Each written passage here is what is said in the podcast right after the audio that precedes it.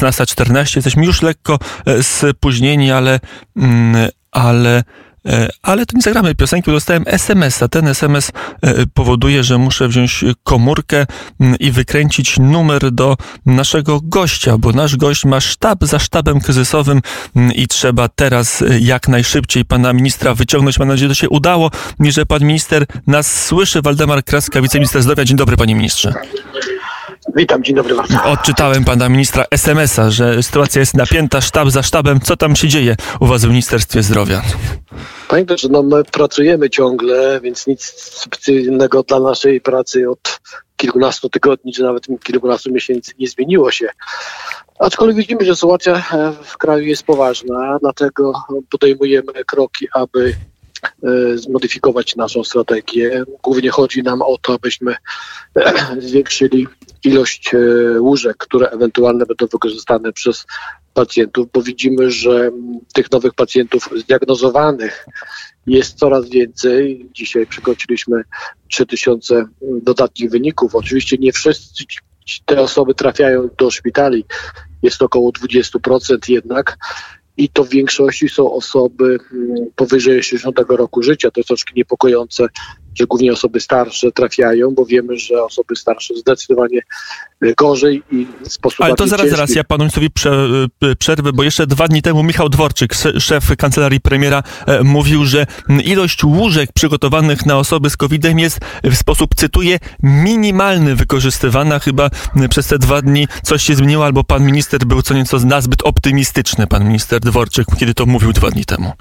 To znaczy, my mamy pewien bufor, e, to prawie 50% wolnych łóżek dla pacjentów z COVID-em, ale my musimy myśleć perspektywicznie, czyli co będzie za 10 dni, co będzie za 20 i jeżeli w takim tempie będą przerastać nowe zakażenia, tych łóżek niestety będzie nam e, codziennie potrzeba, potrzeba większej ilości. Dlatego, dlatego myślimy o tym, jak zwiększać, jak te e, nowe łóżka, e, żeby one powstawały. I to nie tylko, żeby to było łóżko na przykład z respiratorem, czy łóżko dla pacjenta zakażonego, ale żeby był personel medyczny, który, który będzie ten respirator obsługiwał, kto będzie przy tym łóżku, przy tym pacjencie mógł mu nieść pomoc. Dlatego powstaną 16 szpitali koordynacyjnych w każdym województwie, aby koordynować także przepływ pacjentów między szpitalami. Czym się stopnia. taki szpital będzie różnił od szpitalów jedno, od szpitali jednoimiennych, bo takie szpitale kiedyś Państwo na wiosnę tworzyli też po jednym w każdym województwie? To znaczy ten szpital będzie zawierał poziom drugi i trzeci, czyli będą, będą to pacjenci, którzy wymagają tylko i wyłącznie opieki internistyczno-ojomowej, ale także będą zawierały oddziały, które wymagają opieki wielospecjalistycznej.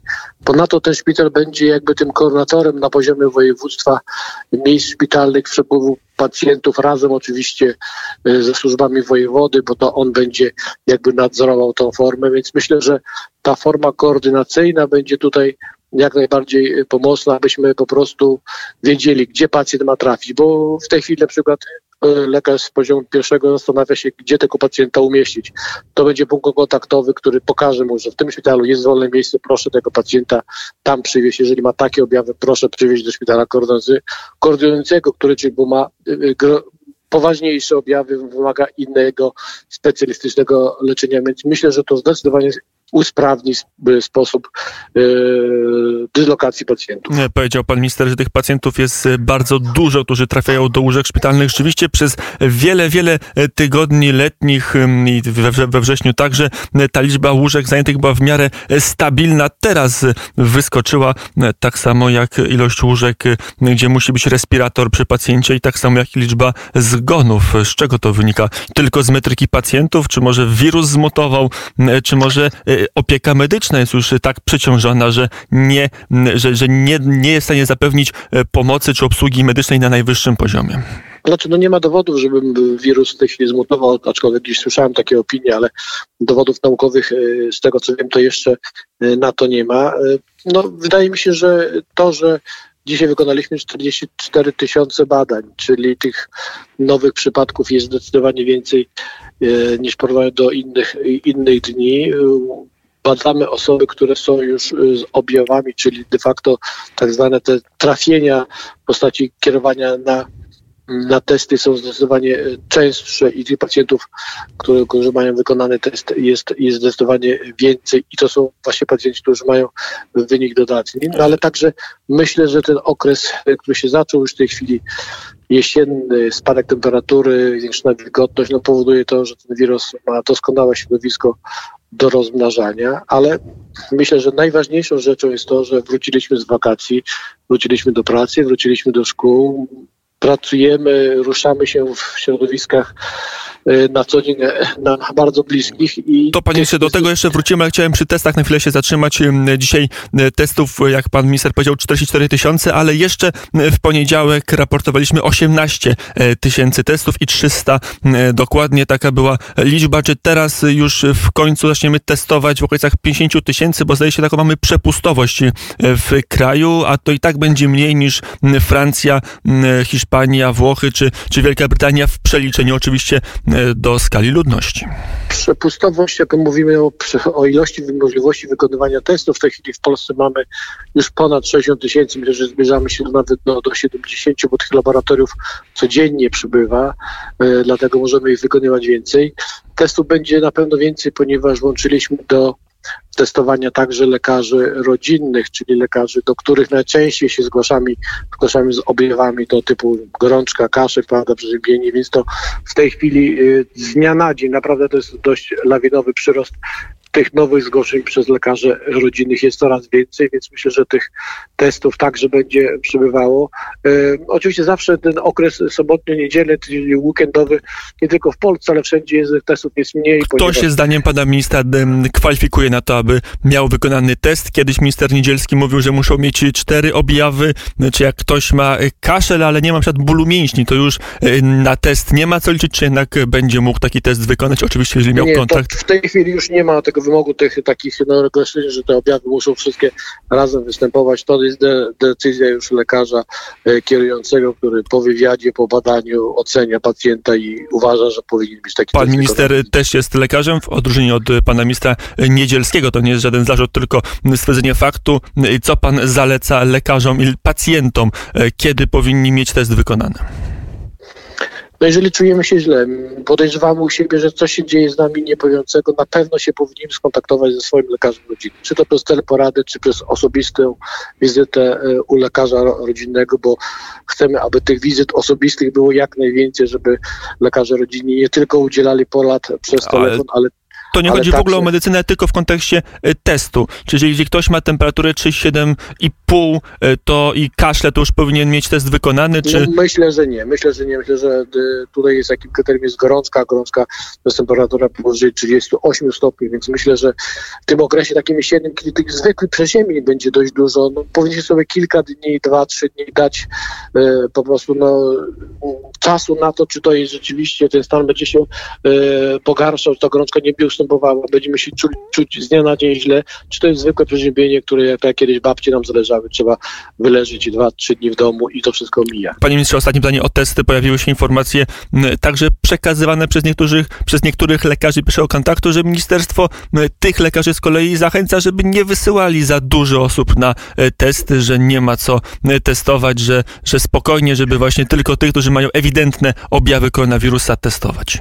Panie lektorze, jest wręcz odwrotnie. My namawiamy lekarzy, mają także zachęty finansowe, aby kierować tych pacjentów, do których jest podejrzenie, że mogą być zakażeni e, koronawirusem. To jest jedyna metoda, abyśmy wyłapywali tych pacjentów z naszego otoczenia, żebyśmy te ogniska lokalizowali. Nie ma innej walki, e, metody walki z koronawirusem. Przy telefonie Waldemar Kraska, wiceminister zdrowia, senator Prawa i Sprawiedliwości. E, panie ministrze, rzecznik pana resortu dzisiaj powiedział, że na 99% Warszawa stanie się żółtą strefą. Co to oznacza? Bo też wymogi sanitarne w strefach państwo zaostrzyli.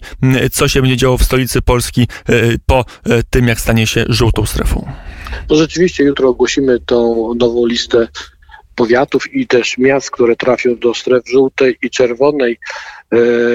No niestety już wiem, że tych miast i powiatów będzie zdecydowanie więcej niż, niż tydzień temu.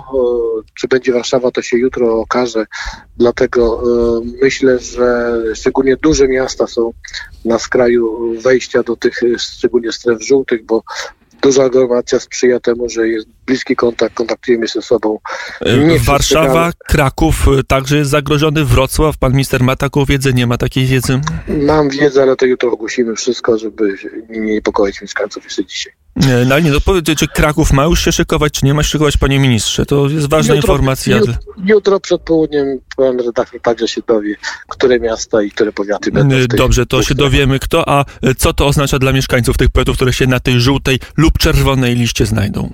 No rzeczywiście od, od soboty, czyli od, od momentu, kiedy wejdą te obostrzenia także dla powiatów żółtych i czerwonych, poprzednio było tylko w powiatach czerwonych, wchodzą obostrzenia w postaci y, obowiązkowego noszenia maseczek, nie tylko w przestrzeni zamkniętej, ale także w przestrzeni otwartej, czyli praktycznie wszędzie, gdzie się będziemy poruszali, powinniśmy tą maseczkę mieć, także w powiatach czerwonych.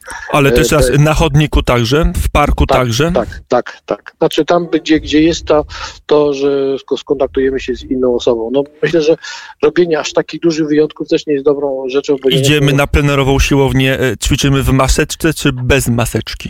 Pamiętam, że jeżeli obok nas jest ośmiu naszych kolegów, którzy dopingują nas, myśmy wy, wy, wycisnęli jak najwięcej. Powiem się, że uważam, że wszyscy powinniśmy mieć wtedy maseczki. Jeżeli Pan minister uważa, ale co będzie uważał policjant, który przyjdzie z blankietem mandatów? Wystawi mandat, czy nie wystawi, panie ministrze? Myślę, że tyle będzie osób wokoło, to to wystawi, chyba, że będziemy mieli zaświadczenie od lekarza, że mamy niepełnosprawność lub jest przeciwwskazaniem do noszenia maseczki. To są e, jakby dwa wyłączenia, kiedy, kiedy możemy w tej, w tej maseczce nie być. To jeszcze raz e, idę biegać w strefie żółtej. Załóżmy, że od jutra Warszawa będzie strefą żółtą. Idę biegać do e, poparku. Mam biegać w maseczce, czy biegać bez maseczki? Jak biegam sam? Panie Panie to, to kiedyś było wprowadzone, że maseczka w lesie, no to jest jak, no, zupełnie nie, zupełnie nieporozumienie. Jeszcze raz powtarzam, tam te miejsca, gdzie jedziemy do lasu, jest, jest parking, jest dużo osób na, na, na tej samej ścieżce, jesteśmy w maseczce. Jeżeli biegamy po lesie, to oczywiście nie. No ale to powinniśmy no, już tutaj nie sztywno trzymać się jakichś przepisów, tylko sami rozsądnie do, do tego podejść, bo jeżeli sami nie będziemy przestrzegali tego, nie będziemy dbali o siebie i o innych, to nie zatrzymamy tej epidemii. E, to jeszcze na koniec właśnie o zatrzymanie epidemii zapytam. Wicepremier Jarosław Gowin po swoim powrocie do rządu od razu zapowiedział, żadnego lockdownu e, nie będzie. Jaka jest e, optyka Ministerstwa Zdrowia? Na ile musimy ograniczyć także poprzez wasze decyzje rządowe nasze kontakty społeczne, aby wyhamować wzrost zakażeń w Polsce? To na pewno żadnego lockdownu też nie, nie, nie przewidujemy. Żadne państwo w Europie się na to nie, nie decyduje, aczkolwiek no, powinniśmy za, zachowywać się w sposób bardzo rozsądny. No, nie robić dużych imprez rodzinnych. Te kontakty towarzyskie naprawdę odłóżmy na okres, kiedy pojawi się szczepionka, kiedy będziemy wtedy bezpieczni. Ale to jest tak, że planujecie, aby na przykład zamknąć bary, albo zamknąć restauracje, albo zamykać te miejsca, gdzie się grupuje duża liczba osób. Wiemy, że w strefach żółtych i czerwonych dyskoteki, czy wszystkie miejsca, gdzie się tańczy, gdzie prowadzi się życie no towarzyskie one nocne. One, one są w tej chwili, dyskoteki i kluby są zamknięte, ale niestety to było troszkę obchodzone przez lokale gastronomiczne. Nam się pojawiały te miejsca, dlatego w strefach czerwonych lokale gastronomiczne e, od godziny 22 do 6 też będą nie, już nieczynne. No, chociaż tutaj jest złośliwość, co robi ten wirus po 22, czy już jest wstawiony, już zaraża byle kogo, dlatego po 22 się zamyka, bo równie dobrze w zatłoczonym lokalu można się zarazić o 21.58, panie ministrze. Tak, panie redaktorze, no ale musieliśmy przyjąć jakąś godzinę. To jest tak mniej więcej w całej Europie, że od godziny 22 są już lokale zamykane. E, tak, żeby nie tańczyć, e, czyli jakiegoś dużego lockdownu ogólnopolskiego państwo nie przewiduje, ale może cała nie. Polska będzie za chwilę żółtą albo czerwoną strefą i wtedy w takim swoistym lockdownie się znajdziemy. No jeżeli nie będziemy przestrzegać tych restrykcji, które są nałożone, tak się może wydarzyć. E, powiedział Waldemar Kraska, wiceminister zdrowia. Panie ministrze, bardzo dziękuję za ten czas i proszę udać się i biec na swoich obowiązków. Dziękuję Jak rozumiem, dzień gorący. Pozdrawiam. Dziękuję bardzo, pozdrawiam również bardzo serdecznie i życzę zdrowia.